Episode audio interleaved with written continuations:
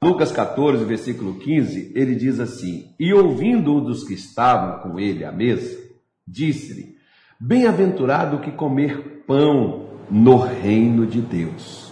Porém, ele lhe disse: Um certo homem fez uma grande ceia e convidou a muitos. E a hora da ceia mandou o seu servo dizer aos convidados: Vinde, que já está tudo preparado.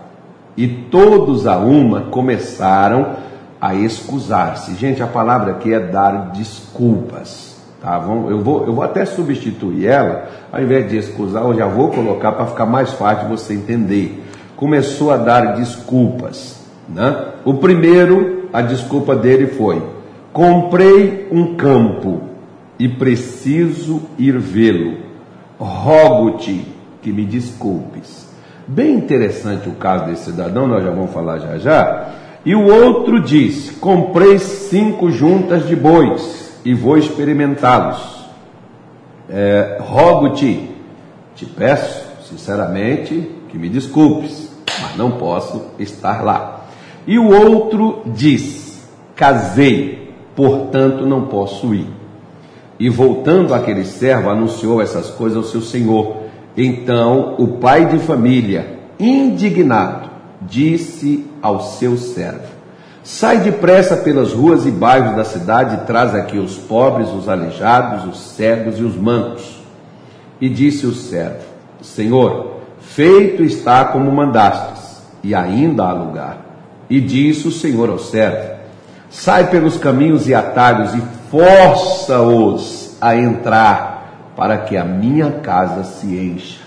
Porque eu vos digo que nenhum daqueles varões que foram convidados provará a minha ceia. Pastor Lucas, primeiro, o pai de família, o qual a Bíblia se refere aqui, quem seria? O próprio Deus. Deus fez a festa, fez o banquete, preparou tudo e mandou chamar os convidados. Aí vem as primeiras desculpas, três desculpas. Três problemas que impedem uma pessoa de ir a Cristo ou até mesmo de vir à igreja, participar de um culto, uma reunião, fazer a obra de Deus, também nós podemos colocar como é, impedimentos a isso, nós podemos afirmar desta forma, porque o primeiro, por exemplo, o pastor Lucas, ele foi muito educado. Sim. Que ele mandou até pedir desculpas por não poder estar, não poder ir à festa. Mas ele deu uma desculpa de não estar presente na festa preparada para ele. Né? A desculpa que ele deu foi: comprei um campo e preciso ir vê-lo.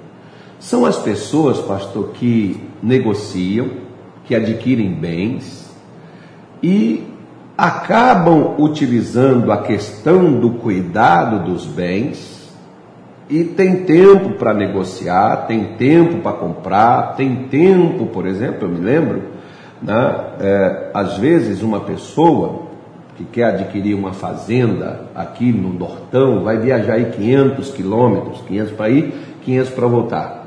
Que vai lá em Sinop negociar, abrir um comércio, abrir um negócio, a pessoa tem aí 5 horas, 6 horas de automóvel, 7, dependendo de quem está dirigindo, né? e mais o tempo que vai perder lá, a pessoa tem tempo para isso, mas não tem tempo para participar de uma reunião ou de um dia sequer na igreja. Sim. Ela trabalha, por exemplo, Deus fez, em seis dias Deus fez o mundo e tudo que no mundo há, e no sétimo dia descansou, mostrando ao homem que ele tem seis dias para ele poder trabalhar e realizar os seus negócios. O sétimo dia é uma conversa entre ele e Deus. Totalmente. E o dia dele repousar, dele descansar de tudo isso. Só que as pessoas, por exemplo, trabalham sete dias, trabalho sete dias por semana, trabalha, se bobear, né, 20 horas, dorme quatro, descansa quatro. Não, realmente uma pessoa como essa, ela não é que ela precise, é que ela não tem tempo para Deus. E isso, por exemplo, quando essa pessoa, como Jesus mostra um pouquinho mais à frente em outra parábola, teve aquele homem que foi lá, comprou o campo, aumentou, plantou, teve rendas, colheitas violentas, guardou tudo no seu celeiro e disse: Minha alma está farta, come e bebe. Agora está tranquilo. Agora está tranquilo. E Jesus vem louco, essa noite pedirão tua alma, que você preparou para quem foi. Jesus não estava falando dos galpões cheios de mantimento. Jesus estava falando o que aquele homem passou a sua vida preparando. Para quê? Tem pessoas, pastor Lucas, que elas trabalham somente para o tempo atual. Elas não trabalham a vida delas para a eternidade. Se o Senhor está aqui, eu estou aqui, e nós não trabalhamos a nossa vida para a eternidade, como é que a gente quer que Deus nos leve para lá?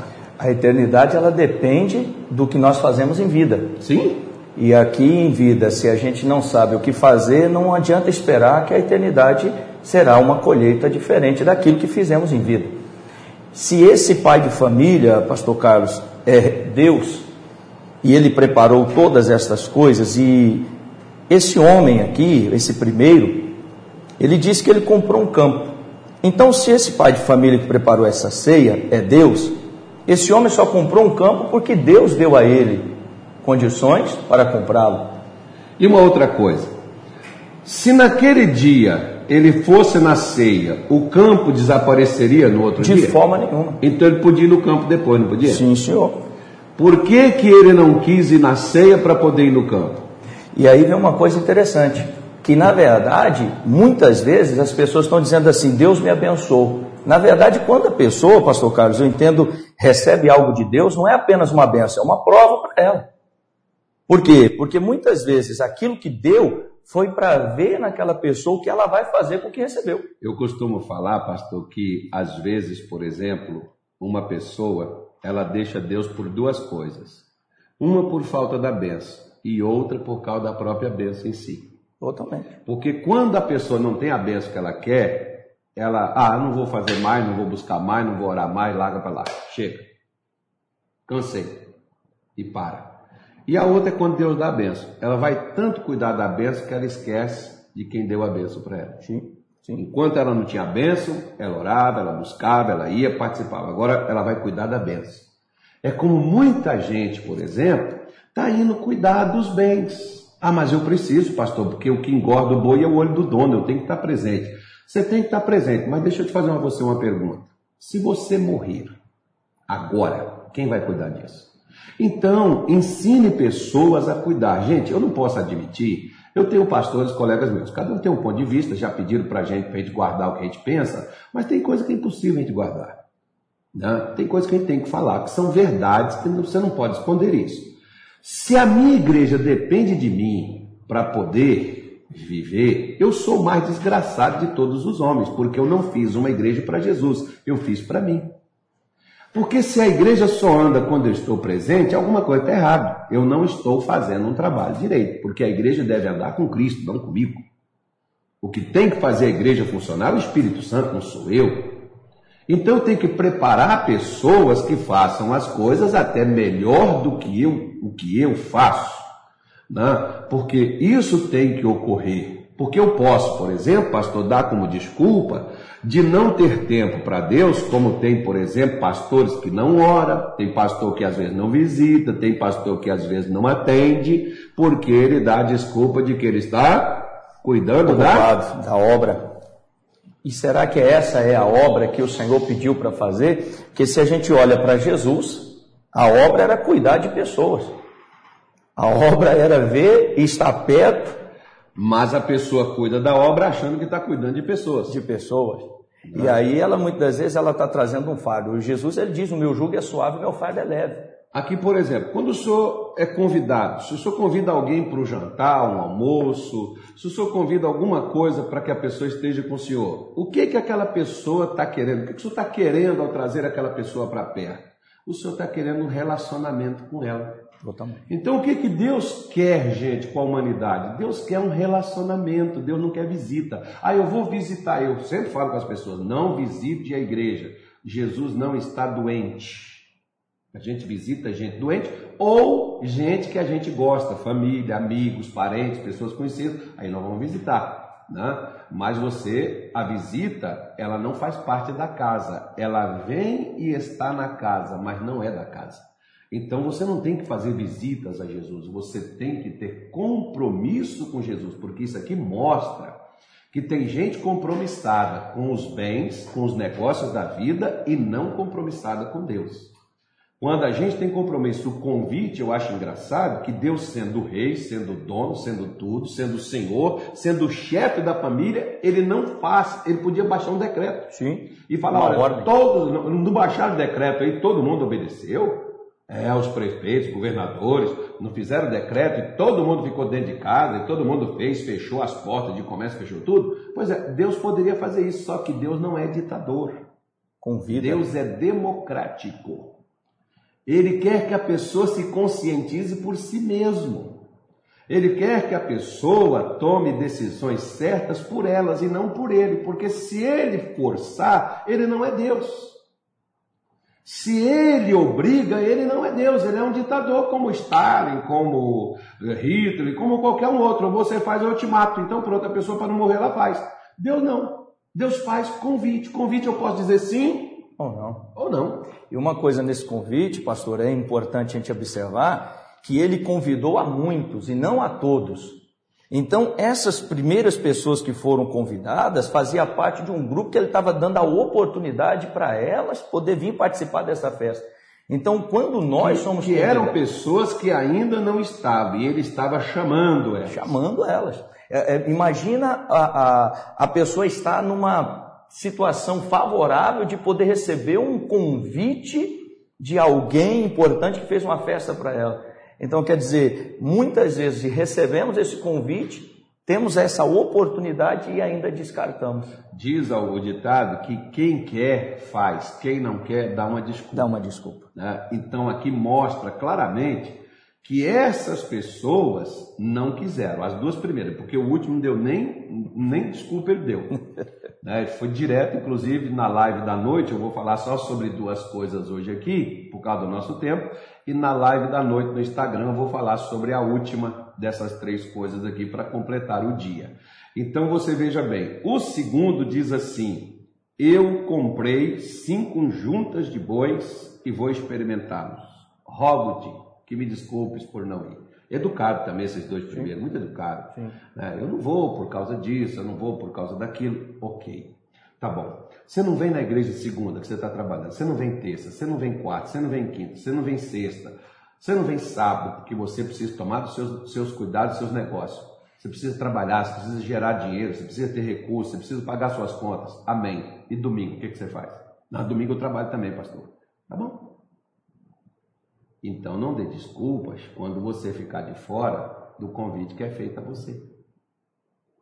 Porque esse pai aqui, de família, ele ficou indignado, porque fazia parte da família e ele queria que eles aceitassem. Ele disse: Pois bem, então vão lá para fora e vão chamar os outros.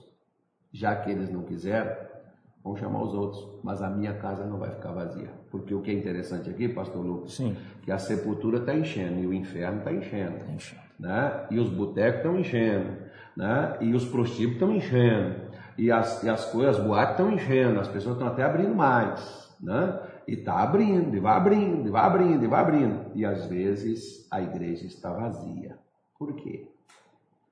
Porque aqueles que estão sendo convidados têm tanta coisa para fazer, que eu até costumo dizer assim: será que sem o que fazer somos só nós que estamos vindo nos cultos a Deus? Nós não temos nada para fazer? Só nós que somos à toa? Não, claro que a pessoa deixa o repouso, o descanso, o trabalho, ela dá uma pausa, ela dá um tempo e ela vem. Como aqui, por exemplo, esse homem disse: Eu comprei 12 juntas de bois. Para que, que animal serve? Para trabalhar. Ele disse que experimentar, ele ia trabalhar com esses bois para ver se esses bois poderiam dar a ele uma renda, poderia, foi um bom investimento, um bom negócio que ele fez. O primeiro era, era os bens que ele precisava tomar conta, gerenciar, estar ali. O segundo, ele precisa trabalhar. É, tem gente que às vezes pensa que o trabalho é tudo. E passam a vida trabalhando para poder é, ter os seus bens. Às vezes assim o pessoal coloca aqueles adesivos na traseira de carro, assim, tudo pelo João, pela Maria, pela Ana. Tudo que faça é por eles. Tá bom. Daqui a pouco deixa eu fazer você uma coisa. Daqui a pouco você perde a sua saúde. Você fica internado no hospital. Quem vai visitar você? Quem você vai querer que vai lá para que te tire de lá? Mas quando você tinha saúde, eu tinha um camarada que é parente por questão assim, porque eu nunca pedi ele autorização e até ele também não tem como me dar, né? Esse camarada trabalhava para gente, o, o, sobrinho dele que era pastor falou comigo, Carlos, ele vai fazer o serviço para você, Conversa com ele, prega para ele, porque eu prego para ele, poxa, ele, ele é o único, a mulher dele vem na igreja, a mulher dele é meu obreiro, o filho dele é meu obreiro, mas ele nem da igreja ele vem, irmão. Prega para ele, para ver quem sabe.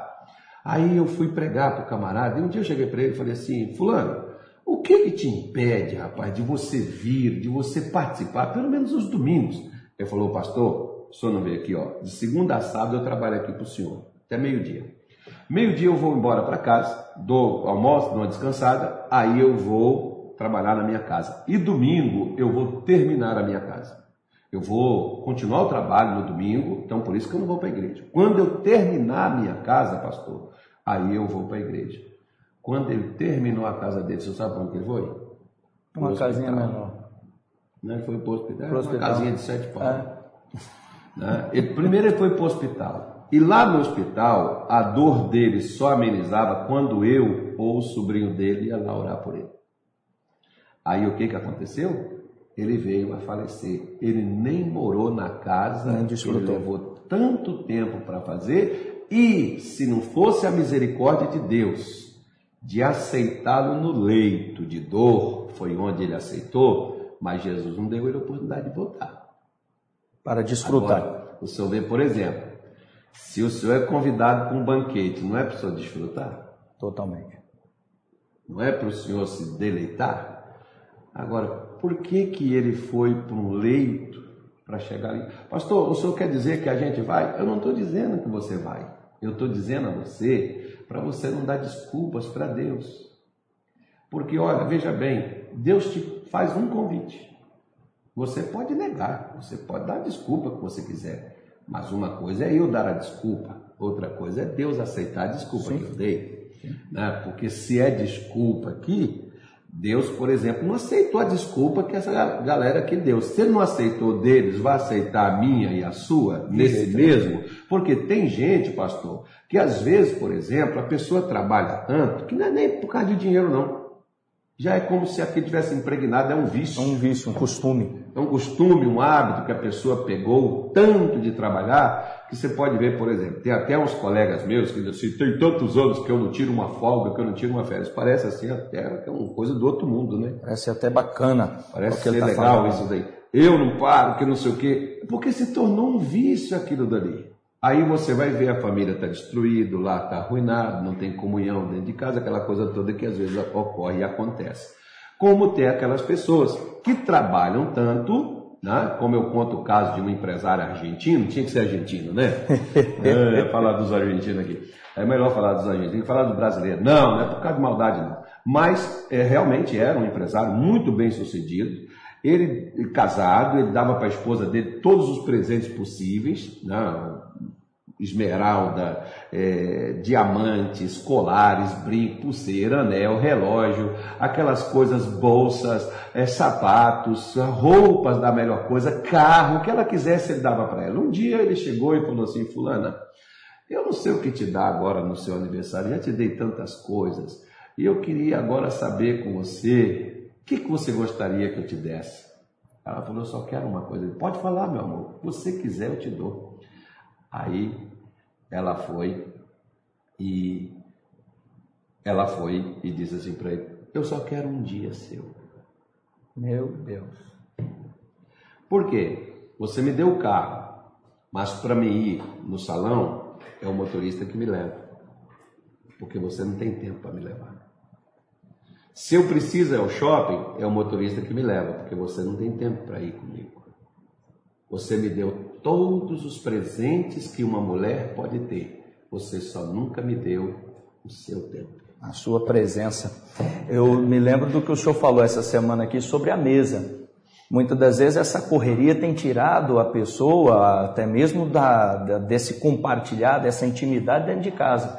O filho, por exemplo, a pessoa sai pela manhã, o filho está dormindo, ele chega de noite, o filho dormindo. E no domingo, muitas vezes, ele vai para frente da televisão, arruma uma programação com os amigos, e muitas das vezes, é claro, sem nem Deus tem a parte dele, nem a família tem.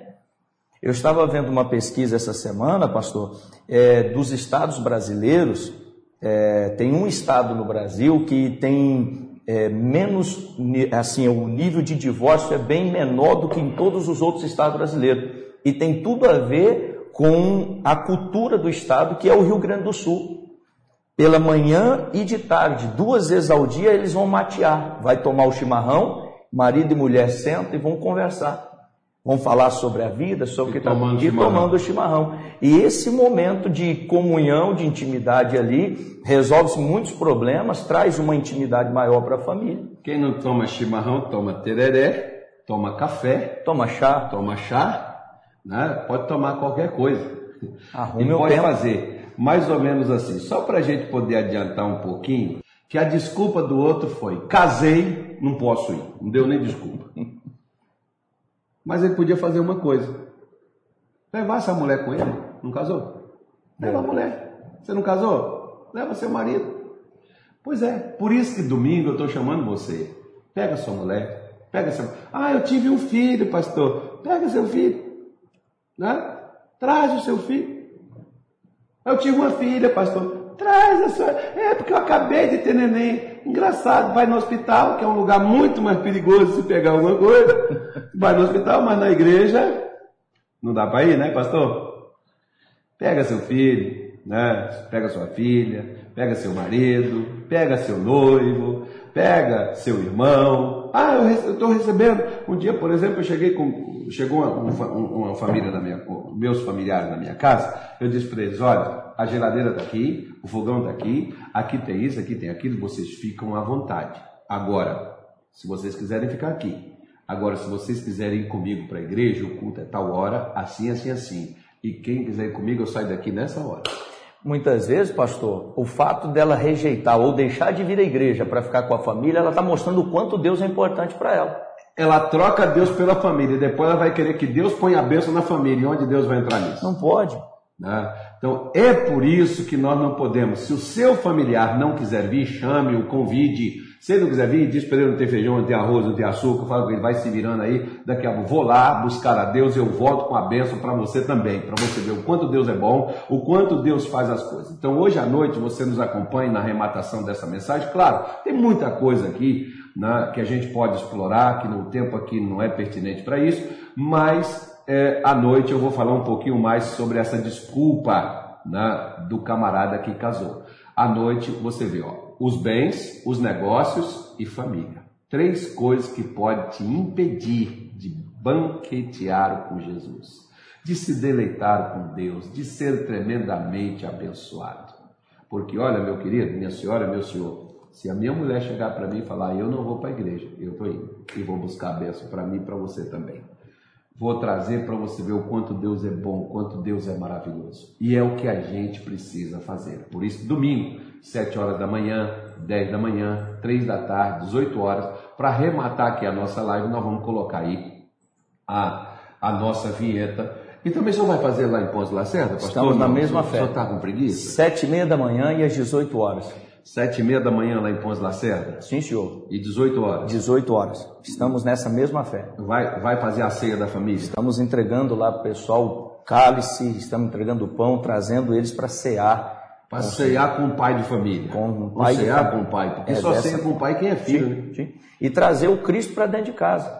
Se levar Jesus para dentro de casa, o que que muda? Tudo harmonia, paz, o diálogo, a felicidade na família. Se, se, Jesus entra na porta da sala, Satanás passou para a porta do fundo e já foi embora. E já foi. Não tem como a luz ficar, a, as trevas permanecer quando a luz chega, né? Exatamente. E, e, e, a gente tem que levar, né? A gente tem que ir. Sim. A gente, é engraçado que às vezes, por exemplo, até brinquei com o pessoal lá em casa ontem, é, que tipo assim, você faz uma festa né, um banquete, as pessoas comem, bebem e depois ainda leva no final. Né? Pega daquilo que sobrou e leva. Vou levar para minha mãe que não veio, vou levar para o meu filho. Posso, pastor? Leva, tá aqui, vai lá, pega vasilha, né? Tipo assim. E aquelas pessoas exageradas, sobra bastante. Aí o camarada comeu, não tem ninguém que vê a casa dele toda. Aí diz, mas eu posso levar para mim comer amanhã? Leva. Isso é o que eu estava falando quarta-feira. Não adianta a gente vir à igreja, falamos que nos enchemos tanto daquilo que é dado, o senhor tem orado, estudado, buscado e vai derramar isso. Agora, aquele que vem domingo, encha-se com tudo que está sendo colocado e chega em casa é o que o senhor está falando. Comeu, comeu. Então agora leva um pouquinho para quem está em casa. Leva para quem não veio. Então, se a sua família não vem, leva para eles a bênção. Chega lá e diz para eles assim: ó, eu costumo sempre dizer, domingo eu vou profetizar aqui. Eu costumo dizer sempre assim: vai e diz para eles: olha, eu fui uni minha fé com os meus irmãos, orei por você e Deus vai abrir a porta do emprego. Por quê? Porque na hora que abrir a porta, ele vai saber quem foi que abriu. Principalmente se ela já está fechada, faz é tempo que ele está aí falando, fazendo fumaça, acendendo fogo, fazendo um monte de coisa, o negócio não resolve. É. A pessoa não tem que ficar calada e falar não. assim, depois o outro não vai saber nem que foi Deus que fez. É, vai achar que é o esforço dele, o trabalho dele. Vamos fazer uma oração? Bem rapidinho aqui. Então, domingo, gente, esse é o dia, tá bom? Amanhã nós temos a reunião do amor às 18 horas com o pastor Daniel, a reunião do amor, reunião sentimental para você casal, para você solteiro, amanhã às 18 horas, tá bom? Vamos fazer a oração aqui. Senhor Deus, em nome do Senhor Jesus, Pai, nós te apresentamos todas as pessoas que nos acompanham e aquelas que posteriormente acessarão essa live. Ó Deus, alguns encaminharam para alguém dos seus contatos Talvez a pessoa até rejeita, porque sabe que é algo relacionado à vida espiritual. Talvez alguns até se indignam. Meu Pai, mas em nome de Jesus, ajude esta pessoa, meu Deus, a aceitar o convite, porque pode ser o último. Talvez ela não terá outra oportunidade. Oh, meu Deus, manifeste o teu poder. Senhor Jesus, alcance estas vidas meu Deus, o Senhor tem um banquete preparado para o teu povo. E às vezes o teu povo está na miséria, na miséria, meu Deus, vivendo doentes, vivendo tristes, vivendo desanimados, abatidos, sobrecarregados, destruídos na moral, na vida espiritual. Meu Deus, arruinados na ansiedade, perturbados no estresse dificuldades, ó Deus, onde essa pessoa tem vivido na depressão e o Senhor tem algo tão grandioso, porque banquete é lugar de alegria, é lugar de suprimento, é lugar de comunhão. Senhor, prepara este domingo, ó Deus não somente aqui na sede, na 13 de junho, mas em cada igreja, Senhor, onde os pastores estão chamando estas pessoas para trazer a sua família à ceia, para cearmos juntos. Jesus, prepara o coração do filho, da filha, do marido, da esposa, como aquele irmão que disse para mim, pastor, minha filha não acredita em nada, mas eu vou convidar ela. Oh meu Deus, em nome de Jesus, é o que nós oramos para que o Senhor toque no coração do filho, que é insensível, que é embrutecido, que talvez teve decepções, frustrações, o marido, Senhor, que já rejeitou o evangelho, que se desviou, que foi embora, que esfriou na fé, que desistiu, Senhor, nós estamos orando, meu Deus, e pedindo a Ti que abençoe. Ajude estas pessoas a superarem o trauma, a dor. Ajude elas a acordar, a olhar para a realidade da vida. Que a vida não é só negócios, não é só adquirir bens. Os bens a gente não carrega. Jó disse: Nu eu saí do ventre da minha mãe, nu eu tornarei para lá. E o Senhor deu, o Senhor tomou. Tudo vem de ti, ó Deus. E o Senhor sabe nos dar quando nós sabemos também nos posicionar. Abençoa, Senhor, esta mulher que ora conosco. Ajude ela, meu Deus, trazer sua família. Ajude esse irmão trazer a sua casa, até os mais, os mais embrutecidos, mais endurecidos, os que rejeitam, os que desprezam. Eu clamo, eu oro, meu Deus, em nome de Jesus, porque neste domingo essa pessoa estará representando sua família E nós queremos a tua bênção, nós queremos comer desse banquete, nós queremos saciar, nós queremos deleitar, nós queremos estar contigo, meu Deus, queremos levar o Senhor para casa. Prepare este grande dia, Senhor. Nós oramos e te pedimos, e qualquer atrapalho, o que o inferno estiver colocando, ou tentando colocar, ou vier trazer como obstáculo, seja uma distração, seja, meu Deus, uma tentação, seja, meu Deus, qualquer tipo de mal, uma doença, um desânimo, uma tristeza, uma angústia, seja qualquer mal, eu oro em nome de Jesus e eu digo: não vai prosperar, Satanás.